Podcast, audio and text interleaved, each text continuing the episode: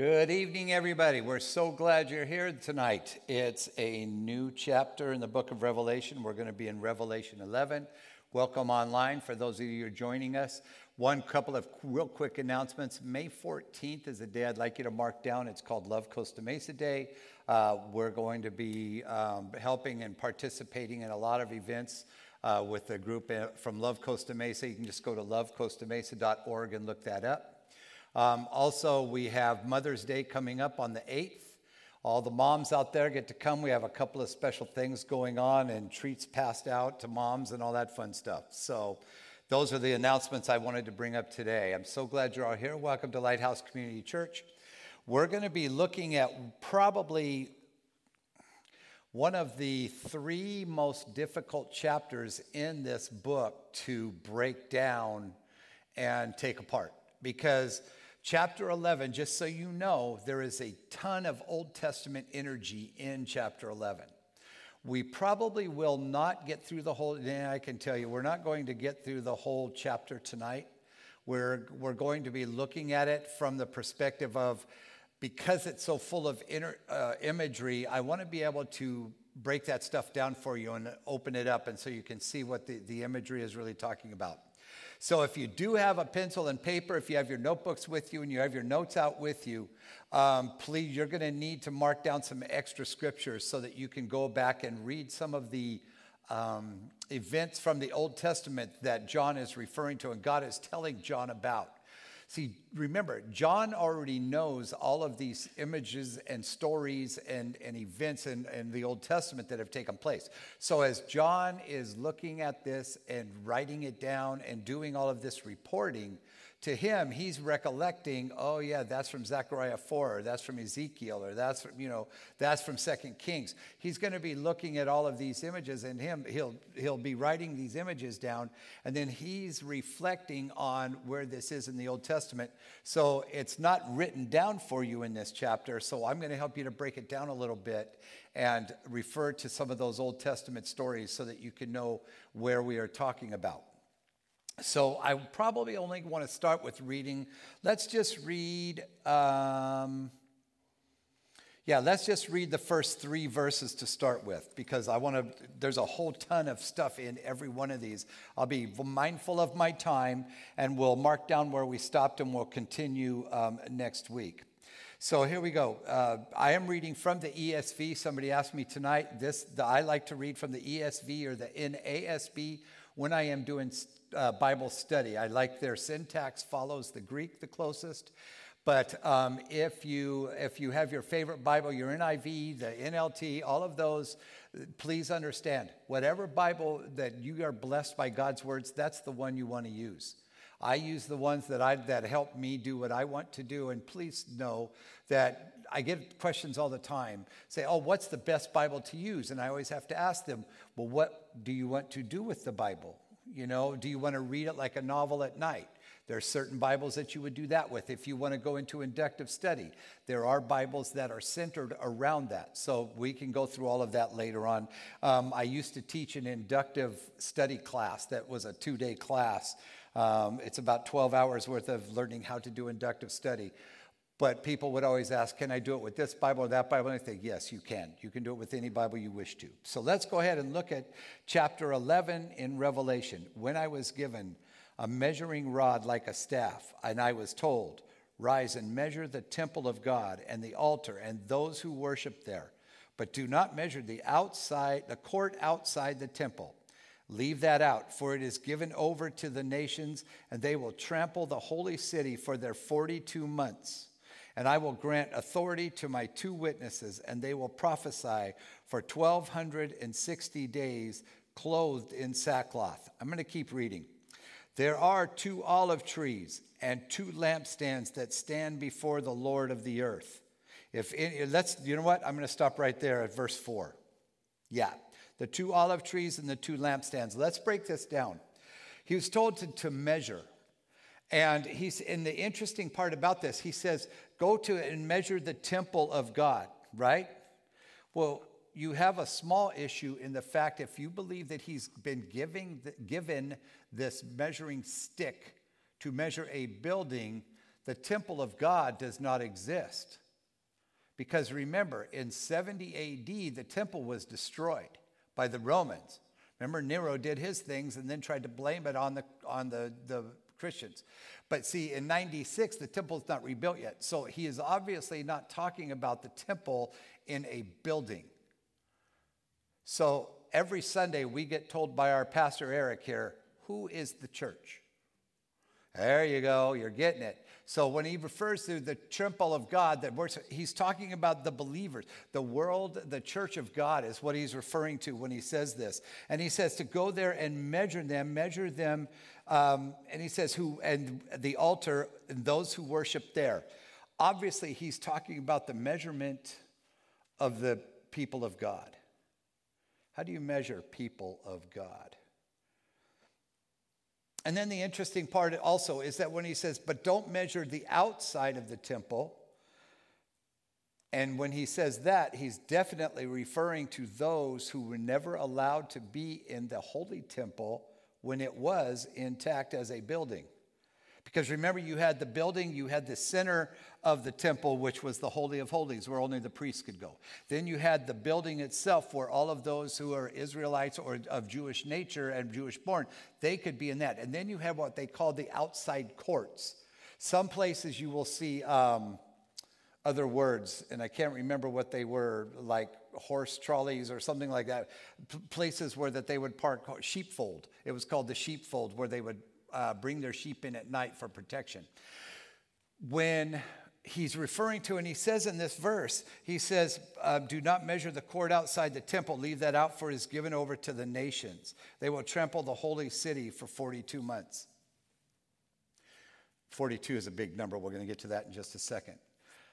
He's being told that the temple of God, the church, will be in conflict for those 42 months. We get that part. But, but he, when he says to him, he says, Do not measure the outside where the people are outside of the church of God. Those who do not have the seal of God on their forehead that we talk about all the time in this. When he talks about the, the timelines, the symbol, this is so symbolic in nature. He has so many symbols going on in this time that this is, there's too much too many proofs that he is not being specific about a number, a place, or any objects. So, what we have to do is use the Bible itself to go back and find out where these objects and where these symbols and, and places came from. So, we're going to break this down a little bit for you. So, let's look at when he says to measure. And in fact, um, many of the scenes in Revelation come from Zechariah. And so let's look at this. I'd like you to write down just Zechariah 2. And you can look this up later. And in one of the verses there, in 2 1, it says, um, uh, Zechariah, a man appears with a measuring line in his hand, and he says, Come to, He has come to measure Jerusalem to see how wide it is and how long it is. Why is he doing this? And the Lord answers in this There I will be a wall of fire around her, and I will be the glory in their midst. God is not literally going to be a square fire around these people, but he's going to, they will be under his spiritual, holy protection. And that's where he talks about in Zechariah 2. That's Zechariah 2, 1 through 5. Okay? Leave the court outside the temple. The outer court of the te- literal temple was the place where the Gentiles were allowed to enter. And they had to stay outside of the building. They didn't get to come in because remember, the Gentiles were not necessarily unclean, but they were not part of God's people. They were the Gentiles. They get to stay out. The inner sanctuary where the priests could go was the only place that the temple was called the temple. John is being told that the people of God, the church itself, is now made up of Jews and Gentiles, and they're going to find themselves in conflict for 42 months. Let's look at that number for just a second 42 months. Why 42? How many? So we know that the biggest number of completeness in the Bible, what number? Seven, right? Okay, so in seven years, how many months are there? What's seven times 12? I think it's 84. Call me crazy, right? What's half of 84? 42. Let me just tell you how many times that number 42 comes up, just in a few um, examples in here. Okay. 42 months. Here's how the, the, the, the 42 months break down from verse 2. All these numbers are symbols, by the way 42 months, 1,260 days, because there is another place where it refers to 1,260 days. That's 42 months as well. It's actually three and a half years of seven, right? Okay. Let's talk about this set of numbers, how many places it's found in the Old Testament. 42 is the number of stages in Israel's journey across the desert that took them to get from Egypt to the promised land. And you find that in Numbers 33.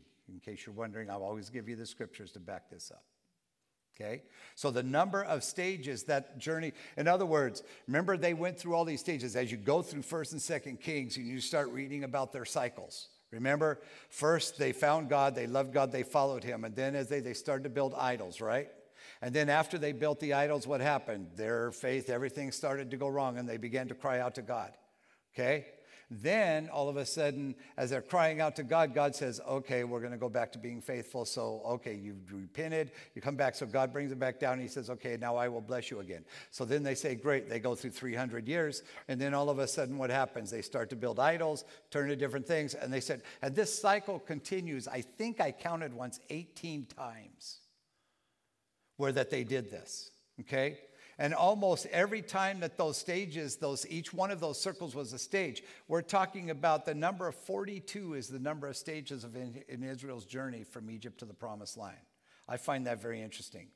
42 months, three and a half years is the length of time it did not rain when the prophet Elijah was calling the nations to repentance. And if you want to look that up in the New Testament, you can look up um, Luke 4:25 and James 5:17. That was Luke 4 25 and James 5 17. Now, Matthew tells us that the genealogy of Jesus, okay, from Abraham to Jesus, anybody want to know, take a guess at how many generations that was? You can say it, it's a, yeah, you're right, 42. From Abraham to David, you got 14 generations, and that's 42. Yeah, it's just amazing that. And then from David to them, and so in total, from Abraham to Jesus, it's 42 generations. Um, and then David, from David to the deportation to Babylon, 14 generations. From the deportation to Babylon, the time of the Messiah, 14 generations. 42 months equals 1,260 days. Three and a half years is found twice in the book of Daniel. So you want to go to Daniel 7, verse start at verse 25, and then again in Daniel 12, verse 7. There it is in the form again time, times, and a half. One, two, and one and a half years. Two years and one and a half of a year. Three and one half years in the book of Daniel. It comes down to this number. The reason that I keep harping on this number is because I want to let you know how much symbolism is more important to understand than statistics. There is a big difference. Too many times, we as, as Western American culture, we see a number, that's the number. That's how it is, that's how it goes. In this book, God is trying to use the number to remind us of several events that his faithful people lived through, existed in, and got taken care of, even in times of tribulation. It's a symbol that stands for the whole time that the new temple, that is, the people of God, are under pressure from the nations. 42 months equals 1,260 days. It's the period of time from the day of Jesus Christ constituted the new temple by the shedding of his blood until the day when the city without a temple a new city, which is a temple, comes down out of heaven. Revelation, then he goes on and he talks about, um, in Revelation 12, we'll get into the time of the dragon and all of that stuff. But then let's go to verse 3. In verse 3, he says this two witnesses, right? Um, it says, And I will grant authority to my two witnesses, and they will prophesy for the 1260 days, 42 months, clothed in sackcloth. Anybody know why in sackcloth? There's two things about wearing sackcloth in the, in the days of in these days. Huh? Humility. The biggest deal was that they're living in, excuse me, they're living in repentance. So, yes, the two of your answers combined were very good. They're living in its humility and living in repentance and a whole time of just being humble and realizing that they were wrong in the sight of God. That's one thing. But the second thing is, these messengers are also bringing the message of repentance to the people, aren't they? Because that's what this message is about right here. This, this message in this book is about taking the message of repentance to the people. All of, remember, we looked at all of the seals in the scrolls. What were they about? Bad things happen to those who don't come to repentance. And then we started looking at the fun part with the trumpets. And that we've gone through the first six trumpets, which not one of them was good news for those who don't believe in God. And so, in all of that stuff, now you get before the seventh trumpet even comes, because that's in the next chapter. But before the seventh trumpet comes, you get the two witnesses. Why are these two witnesses who they are? The two olive trees and the two lampstands that stand before the Lord of the earth. Where was the last time we heard about lampstands? Remember this? All the seven churches. But there was seven, not two, right? We had seven churches, seven lampstands. And it talked a lot about how Jesus stood in the middle of the lampstands and, and he was the one who did that. And as long as they kept that thing full of oil and the light would stay on, right? And what kind of oil did they burn? Olive oil, that's correct. So now all of a sudden you got two lampstands and you got two olive trees. Obviously, the olive trees are there for the purpose of filling the oil in the lampstands. But still, it comes down to why only two? Because I started looking it up and I thought to myself, why only two? So then I said, okay. Um, John refers to these as the two olive trees and two lampstands. Here, John is working with another text. Oh, yeah, I need to bring this one up. Zechariah 4 is another Old Testament scripture. The prophet sees a lampstand with seven lamps on it. There's seven again, right?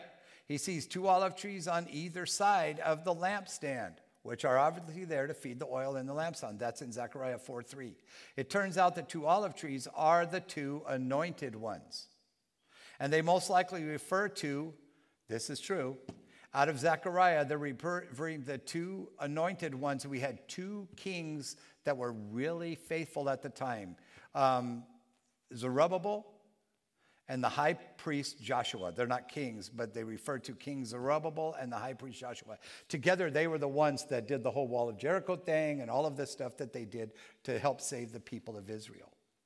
They are the two who are given the word not by might nor by power, but by my spirit, says the Lord of hosts. And that's from Zechariah 4 6.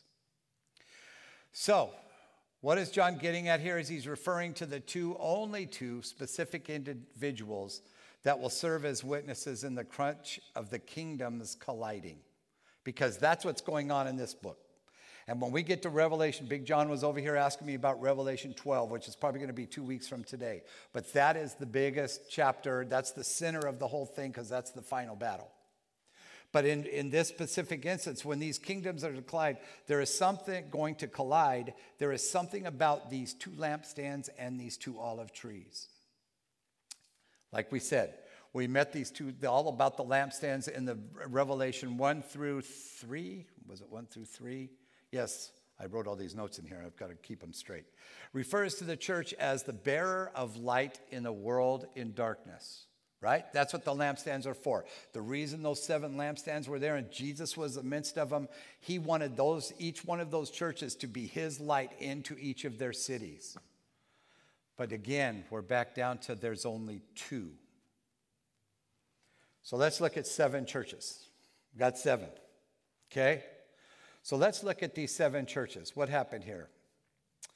So Ephesus lost its first love, so now they can't be one, right?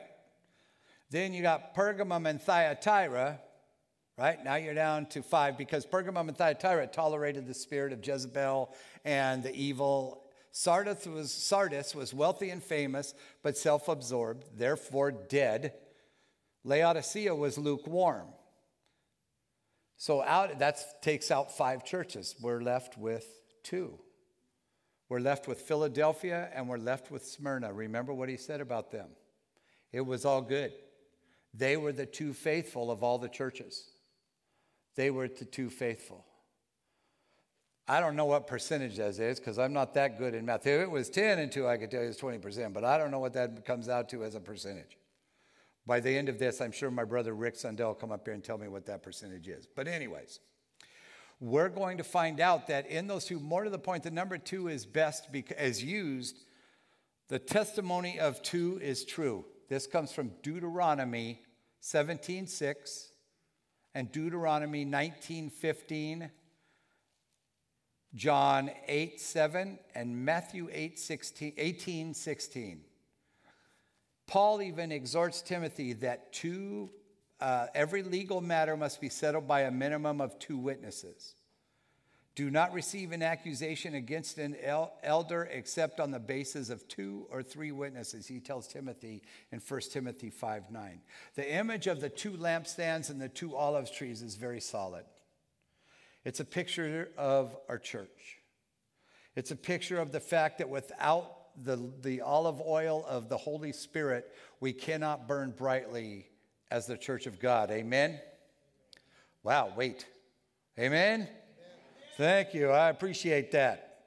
So we, we find out that long as we are full of the Holy Spirit as the olive oil, it's, it's very interesting that that is the way that we can stay strong for the Lord and be his witness in a world that's gone dark. And trust me, I don't, I don't say that we're darker than any other day, but it's, it can be a spiritually, we can be in some dark days. You need to quit lighting up. And so we, we have to find out that the best way for us to survive as Christians in the 21st century is to hold on to the Holy Spirit. To stay a bright lampstand, we need the olive oil of the Holy Spirit to keep us burning bright.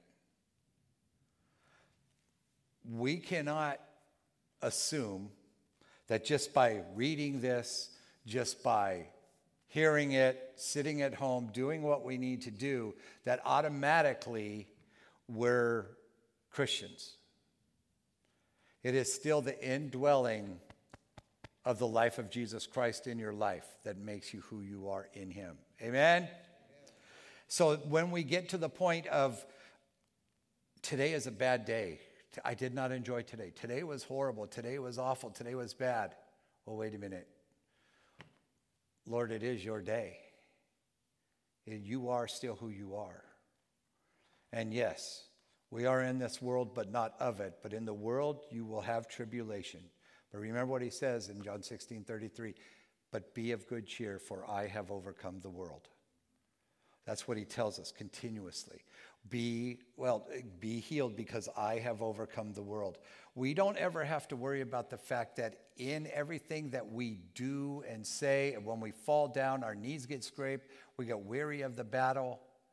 His strength is always perfect and he's always there. The consequence should be that we grab a hold of that strength by reading of his word, by, by it being in the Bible and having the indwelling. Reading doesn't do you any good if you don't understand what you're reading, does it? Because anybody can sit down and read the magazines. I mean, when I'm meeting, reading my fishing magazines and stuff, that's very interesting to me, but it's not doing anything to, to change the inside of me other than to get me more excited about going down to the rivers and the lakes and do the fly fishing. Because that's the real kind of fishing is fly fishing. Just thought I'd bring that up for one of my brothers. So we want, we want you to understand that in, in the, the indwelling of Jesus Christ, the fulfillment of the Holy Spirit, the listening and understanding who God is through the worship of his, in his music, the, the one common denominator that all of those things have is the fact that it's Jesus Christ filling you up. It is Jesus Christ giving you the strength to get up the next day, even after you've had horrible days before. It is the strength of Jesus Christ that one of my friends says, I love watch, being on the sidelines and watching God work in the, in the uh, emergencies of people's life. He's a chaplain. And he's always reminding me of the fact that it is God that's working through us, that's changing the world. It is not us. We can't do it. And he says that sometimes I can't believe the words coming out of my own mouth. And in this thing here, this the whole thing with the two witnesses who are, who are looking for their two lampstands and they're trying to fill them up, they're all of a sudden the ones who are wearing the sackcloth, living in repentance, bringing all of this amazing light and power to the church, right? Then we get to verse 5. If anyone would harm them, fire pours out of their mouth and consumes their foes. If anyone would harm them, this is how he is doomed to be killed. They have the power to shut the sky, that no rain may fall during the days of their prophesying, and they have power over the waters to turn them into blood, to strike the earth with every kind of plague as often as they desire. Now we'll stop there at the end of verse 6. They have the power to stop the rain. Much like in 1 Kings 17, remember when Elijah prayed? Was trying to tell everybody, hey, repent, come back to the Lord. And he started to pray, and it did not rain for take a shot, how long? 42 months, three and a half years. It's almost as if God says, well, it's not a complete plague and it's not a complete um, taking away, but it is a warning because I'm only giving them half of the tribulation. Instead of giving them full seven years of rain, we're going to give them just half just to let them know of no rain. We'll give them just half so they can really feel what it's like to have a drought for three and a half. I can't even imagine having a drought for three and a half years with no rain. What would happen? I mean, yeah, I wouldn't have to go to the streams and rivers and lakes to catch the fish. I'll be able to walk out in the middle and pick them up. So it's an amazing thing that they have the power over the waters to turn them into blood. Anybody ever heard of that one? Yeah, smart little tiny little thing of Exodus 4 through 11, where Moses tried to tell Pharaoh, "Let my people go, or else." And then he reached out and what did he do? He turned the Nile to blood. By means of this really dramatic Im- imagery, um, John is trying to say that God is going to do through these two witnesses, the lampstands, the olive trees, what God did through Moses, Elijah, Zerubbabel, and Joshua. God wins in the end. He will win in the end. I mean, if we punch through to chapter 22, we find that out real quick. But like I said, none of us are the ones that read the endings of books first, right? Yeah, okay. I already know who you are. But God is telling him he's going to vindicate his message and he is going to overcome his enemies. There is no choice. They will not win. You know, when God says you will not win, he means you're not. The creator of the universe says, Listen to me, and you're not going to listen. Because remember, he can wipe it out just as good as he put it together. I mean, when I was a diesel mechanic and I would build engines, I could take them apart just like I could put them together and make them run again. And then if I didn't like the way they ran, what could I do? I could just take it back apart and start over. But, but the whole point of what God is doing is He's trying to say, there's something coming. Please get ready for it. Come to me before it's too late. Make up your mind while you can. Make up your mind before that white throne of judgment. Let's make the decision to follow him, to come to God's side, to earn, to get that seal. Not earn it, I take that back. You can't earn it, it's only given by the grace of God. All you have to do is say yes to get that seal. I can't buy my way in. I have, there's many, mm, be careful, Bill. There's many church people, church places, religious institutions that the more money give, the higher you get in ranking. I'm not saying any names I'm about to get in so much trouble. So, my point just is you cannot buy your way into heaven. You cannot work your way into heaven. There's other groups of people that think the more things I do for God, the closer I'm going to get to sitting next to his throne. My dear friends, I just want to be in the vicinity. I want to get through the other side of the gate. Okay, I'm in. Let's go. Because then I get my the magic rod that never misses a fish. So when when we get to the point of understanding God's purpose, in bringing these things of tribulation, trials, and stuff in this book, this particular book, because this is the apocalypse. This is the unveiling of the end of the world. This is how God is trying to tell us all. This is Him opening up a picture for John to write down for all of us to see. The reason it's the last book of the Bible, because everything up until this book, He's trying to tell you all of the things that God has done through the lives of people through, million, through all of the years. Then he says, Okay, because you have seen that I have done all of these things for you, because I love you, even when you don't love me, this is what happens at the end. You want to see the climax of the movie, of the story? We're in the middle of it. We're learning about it. This is what we're trying to understand. So now, in verse 7, it starts to change. And when they have finished their testimony, the beast that rises from the bottomless pit, we talked about that last week, will make war on them and conquer them and kill them.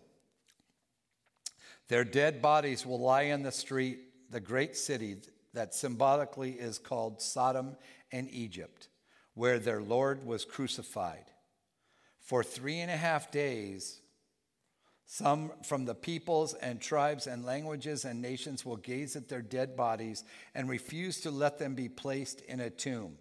And those who dwell on the earth, magic phrase, will rejoice over them and make merry and exchange presents because these two prophets had been in a torment to those who dwell on the earth.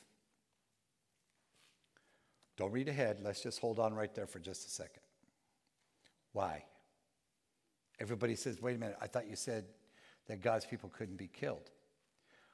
Remember who in chapter 7 who was under the altar? When the elder asked John said who are these people? And he said you know what did he say? Those who came through the tribulation. They were obviously killed for their faith and because he, he says that to them. They were killed for their faith John is doing something here that he's done throughout this book. He's introducing a character that is the, is the um, he wants us to be prepared for further revelation. He introduces the beast here to tell us something very magical. And he wants us to understand the real enemy of the witnesses is not humanity. Let's stop there for just a second the real enemy of those two witnesses uh, who killed him, the beast. How many of us truly believe that we have humanity, humans around us who are our enemies? You want to think that you have enemies that don't believe the same as you in financial situations. They're not of our class, so they're a little bit lower than us because we have more money than they do. Your real enemies can be those who vote for the wrong side of the podium when it comes to election day. Your real enemy can be those who truly believe that you have to understand and know that the government is right about everything and we don't think the government is right about anything. And I'm not saying which side is right or wrong, I'm just saying both sides believe that the other side is their enemy. God can't be any plainer than this. The real enemy of the witnesses that killed them is not humanity, but the beast. It's the Antichrist forces behind the scenes. My dear loving ones, I'm hoping that we start to see that to God, the real enemy is the real enemy. Please know it is not your neighbor, your family, your friend who disagrees with you anything on this earth. Because guess what? There comes a day when we're none of us are no longer on this earth, right? I mean, unless you've got a lifespan that I don't know about, but nobody has lived through eternity except for the one that was resurrected from the tomb. So, if God is telling you that humanity is not your enemy, don't we then need to learn who is our real enemy? Identify him. Identify those forces of evil that make you think in your head, don't believe them. Identify those forces of evil who come and say, You're not good enough.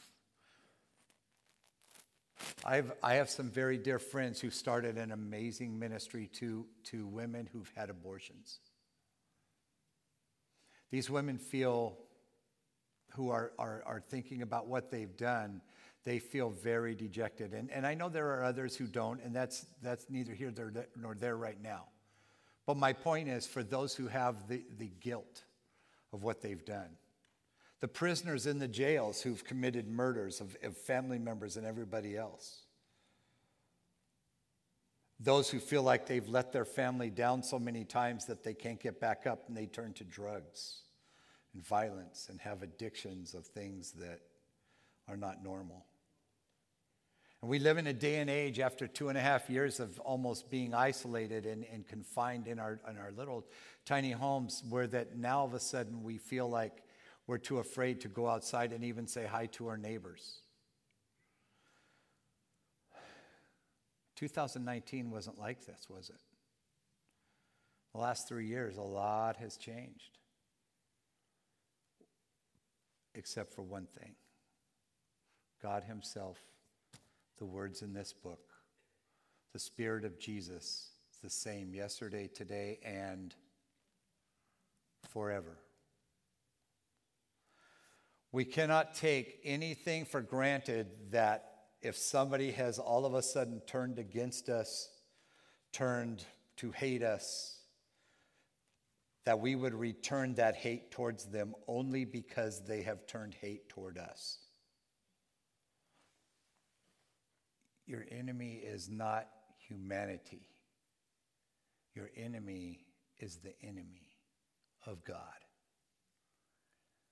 When we start to realize as a holy nation, as a royal priesthood, as Peter calls us, we start to realize that there's a reason that people are acting and doing that. I hate to tell stories about myself, I really do, but there's one time that we lived in Las Vegas. I just got called there to be a, a, worship pastor at a church in Henderson, Nevada. And I had to go get some guitar strings at this store, at a music store. And I walked in, I said, Hey, that's my first time in the store. I just need to get some guitar strings. And he goes, Your first time in this store? This is the biggest music store in the city. I said, I understand. I just got here. He said, Where'd you come from? California. Well, why'd you come here? I said, Well, I'm, I'm a worship pastor at a church down the road down there. And he goes, looks at his manager and says, Hey, Jeff, do we have pastors here? And Jeff goes, Yeah, we're not sure why, but we got them. And I looked at them both, and the guy looked at me and he goes, So what are you going to do? Close down the casinos? I just looked and out of my, and this is one of those God moments I talked about. Out of my mouth came these words, and I still can't believe it because I would have never thought of this myself. I said, You know what? I don't have to. Because I have people that we just get up and we play music and we tell stories about who God really is for real people. And as people come to get saved and He comes into their lives and changes their hearts, they'll quit going to those casinos. And trust me, when people quit going to the casinos, they will shut down. I don't have to do anything but talk to one person at a time. By the way, what do you do on Sundays? I don't do anything. Here's your strings. Thank you. Goodbye. You can leave now. I walked out the store and I said, Thanks, God, that was fun. But I didn't do it, He did. We can't forget that our enemy is the enemy of God, not humanity. He's really plain and present here. When he says that this beast will come and take for you the witnesses, he's not telling you that you're gonna that we're all gonna lose and that everybody's gonna lose. That's not what he's saying to you. He's trying to, to give an example. He's giving you a symbol of the fact that the real enemy is not humanity. The real enemy is the enemy of God. And we know this. And if you want to write down something real fun, re- write down Ephesians 6 10 through 17. For our battle is not against flesh and blood, but against the rulers, against the principalities, and against the world forces of darkness, against the spiritual forces of wickedness in the heavenly places. That's where our true battle is. Remember? And then he goes on to say, what? Put on the whole armor of God. And we can get into that at another time. Because each one of those pieces means something very specific. But even in the book of Revelation, when he's talking about the real enemy being of the true witnesses of Christ, he's talking about that beast that comes out of the bottomless pit. We'll get more into that when we get into chapter 13 as well. But when he overcomes and kills the witch, we want to know why. Why did he let them do it? Let's keep going. John says, the great city, which mystically is called Sodom in Egypt, where also the Lord was crucified. In 11 verse uh, we're in verse 8 now. What is going on here? Sodom is the city of humanity at its most immoral and corrupt point isn't it? Everybody knows. I mean there's even a crime labeled after it when someone is sodomized Egypt is a symbolic symbol of, of human civilization with its most oppressive and resistant tendencies. It's the one that, it's the place, Egypt was the place where that they had all the money, all the gold and everything else, and yet they could do whatever they wanted to God's people. The great city you read about always will refer to Babylon, Babylon being all of Rome. Rome was the great enemy in the day and many cities after it became the great, the great Babylons. And, and there was enemies in the, in the Gulf War that were saying they were changing the name. And I'm not saying his name because I don't even want to put it on the, on the stream. But he called it, said that we were the city, the great city of Babylon. And yeah, but that didn't last very long, did it? I think it was a 100-hour war that finished it. When John writes, Jerusalem is no more, it has been leveled.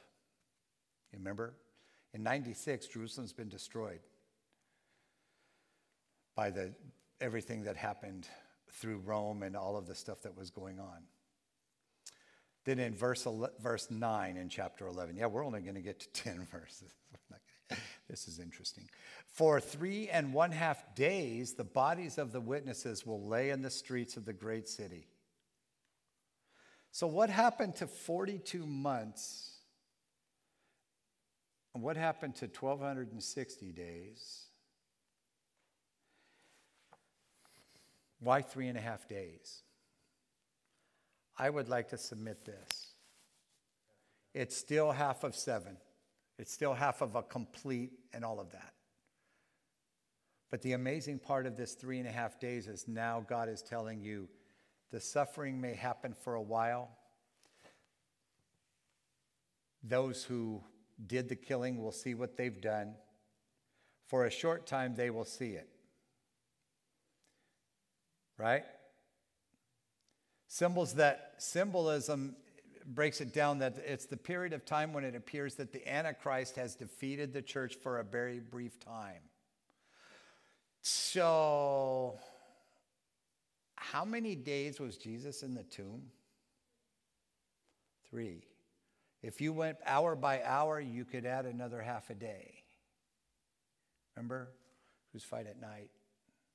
Woke up in the morning, half day. My point just simply is this. When God uses these kind of symbols to remind us of his power and who he is, he brings us back to images of just suffering and glory that he has brought people through, doesn't he? Because every time we're, the more we're getting into this, the more we're starting to see that God is trying to remind us of how not just powerful He is, but how faithful He is to His own witnesses. Because right now, just like on Saturday, last Saturday we celebrated what the day after Good Friday, and right it was it was or a week ago. It was it was the Good Friday service, and then we had the Saturday in between. You realize on that Saturday what rejoicing there was in the gates of hell. The enemy thought they won. The demons were partying. Jesus is dead. We're good. We did it all. We are the most powerful thing on the earth now. We're going to rule everything like that. And they probably all got wasted and were crazy hangovers in the morning. On Sunday morning, somebody walks in, shakes them up, and goes, Hey, the tomb. Um, we, we have a problem. The tomb is empty. And people are running around saying things like, What's his name has risen? Because he couldn't even say the name. And they're saying, Who has risen? He said, You know, the name we don't ever want to say has risen. All of a sudden, Friday came and they were partying, but Sunday was coming. And Sunday came and we have a risen Savior. Now, verse 11, I think it is. Verse 9. No, verse 9, 10, they dwell and rejoice over them, make merry. That's right, verse 11. Here we go. But after three and a half days, a breath of life from God entered them. They stood up on their feet, and a great fear fell on those who saw them. Now, how would you like to hear this from a voice from heaven and a great loud voice from heaven saying to them, Hey, come up here.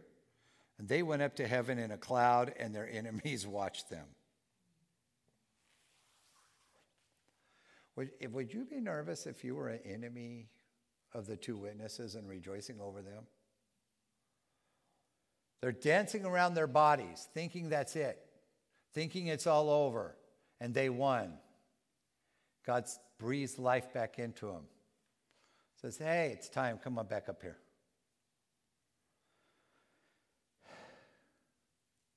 I don't know about you, but that gives me such great encouragement.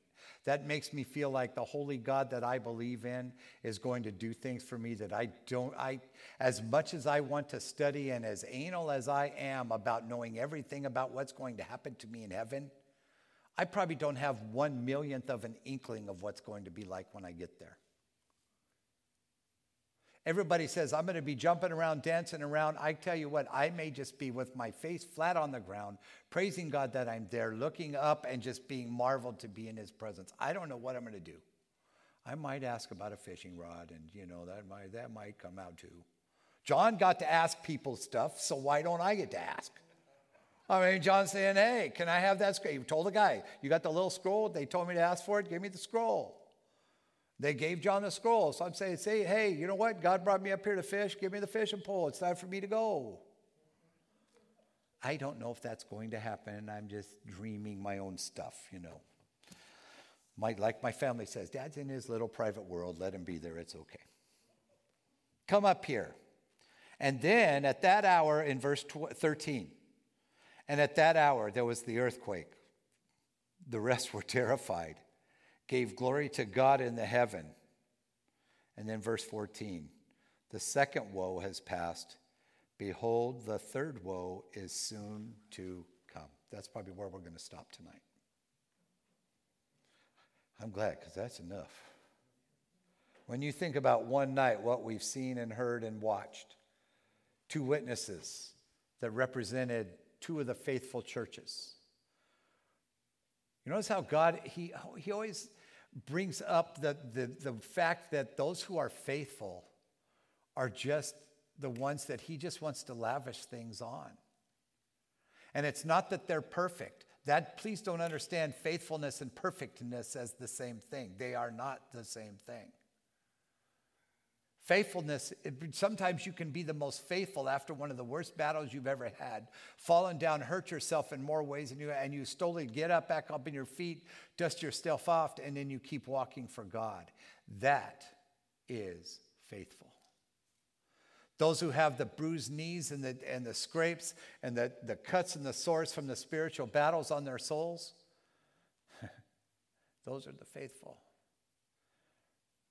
Remember what happened to Job when the devil said, No, of course you protect him all the time. That's why he's so faithful to you. And God says, Okay, go ahead, but you can't kill him. He could only go as far as God would let him go. And then Job still stays faithful all through it. Even though wife, friends, family, everybody turned on him, Job stayed faithful. And at the end, it was what, a hundred times whatever he had before. Never confuse faithfulness and holiness with perfectness. Being faithful is not being perfect. Being faithful means that you keep getting up after the battle. And as the two witnesses just found out, even after you're faithful and you get killed in the battle, God may just breathe down on you and say, okay, you're done. Come on back up here. Would that be the coolest thing in the world? Think about it, how fun that would be. Oh, that was a good sleep. Hey, guys, see you later. We got to go. Oh, by the way, have fun with this. I mean, think about it. What would you be doing if I'm a, I'm a dead witness? All of a sudden, God breathes into me. God says, Come on back up here. I'm going to look at them. I'm going to say, Oh, yeah, sorry. Just kidding. We ain't dead. We're going back up. Hey, and by the way, I hope to see you all up there. Because the way you're going is not going to work. This should prove it to you. And then that next line where he says in verse 13, and at that hour, there was a great earthquake, and a tenth of the city fell. 7,000 people were killed in the earthquake, and the rest were terrified and gave glory to the God of heaven. The second woe is past. Well, that's enough woes. Can we stop now? And we can't stop now. Can anybody tell me why? you still only had only 7,000 of the people died, and that means there's still people on the earth. Somebody's still got to come back to repentance. God's not done yet. God will not be done until every so Peter tells us God wishes that every single person would be saved. How can we then, as humans on this earth, say, you know what, I'm done with trying to help people? People don't want help. They may appear that way. In, in the psychology world, we call it presenting. They present that they don't want help. I truly believe that after you see events like this going on around you, somebody's going to ask for help. Somebody's going to stand up and say, Lord, help me. I need to know right now. The, after the second day, and when, when, you look in the second chapter of Acts, and Peter describes everything going on with the, all of a sudden when the Holy Spirit falls down and, and everything comes over in the day of Pentecost. And now these men are going, look at these bunch of drunken fools. And Peter standing in the corner tapping his toe. Okay, that's it. Men of Israel, you bunch of idiots. Listen to me. Okay, this is my translation. You bunch of idiots. They are not drunk as you suppose. No, the Spirit of God has come down because the Jesus Christ, by the way, the one that you crucified and put in the tomb, has risen from the dead, and now he has sent his comforter. And that's what you're seeing right now is the reflection of God himself. The first words out of those men's mouth was what? Um, gentlemen, how can we be saved? There was no question as to the power of God coming down. There still will be no question of the power of God coming down. This book, in the book of Revelation, he talks about the fact that everything, everybody for three and a half days, they got to watch these dead bodies of the two witnesses, and they're lying there, and God goes, Hey, come on back up. It's time to go. Okay, they may not have mocked all the people on their way up like Bill would have, but that's beside the point. Because I just wanted them to know. I would have wanted them to know, say, oh, you know what? I'm sorry. that didn't hurt at all. So we're going back up there. We'll see. Of course, I would get in trouble when I got up there, probably. you know, God looked down at you and go, Bill, really? You had to put on another drama show? What's wrong with you, dude? Really? But we get to the point of we forget how powerful our God really is, even in the midst of all of our gook here on this earth. The mundane things that we have to do every day, the tiring things that we have to do. Moms who are weary for dealing from children all day, and dads who've been working all day at home, they're tired. Everybody's tired. And you just get weary of the battle of every single day. But I'm hoping and praying that somewhere, some way, each one of you find strength in this book. Start with the Psalms. Go to the book of Mark, read it through, and watch the amazing things that Jesus did for his people. I mean, I tell people the most encouraging book is the book of Revelation, and they look at me like I've lost my mind. Because they just look at me like the book of Revelation, that's the scariest book in the Bible. No. It's the, one of the greatest because it's the most encouraging for us. Dear family, I'm hoping that this week, for the rest of this week until whenever we get back together again, that you realize that there is a God who loves you so much that even if you were the only person on this earth, Jesus still would have come down here, said hello, went to the cross, and died just so that you could be with him and God in eternity. That would have happened. Because that is what happened. Can God talk to each one of us in this world individually? Absolutely. If He didn't, He would have made us all look the same and be the same and think the same. But He didn't. There's no two people alike. How many more Bill Nelsons you want on this world? That'd be kind of scary. But, but on the other side, since He made us all different, He made us all different for a purpose.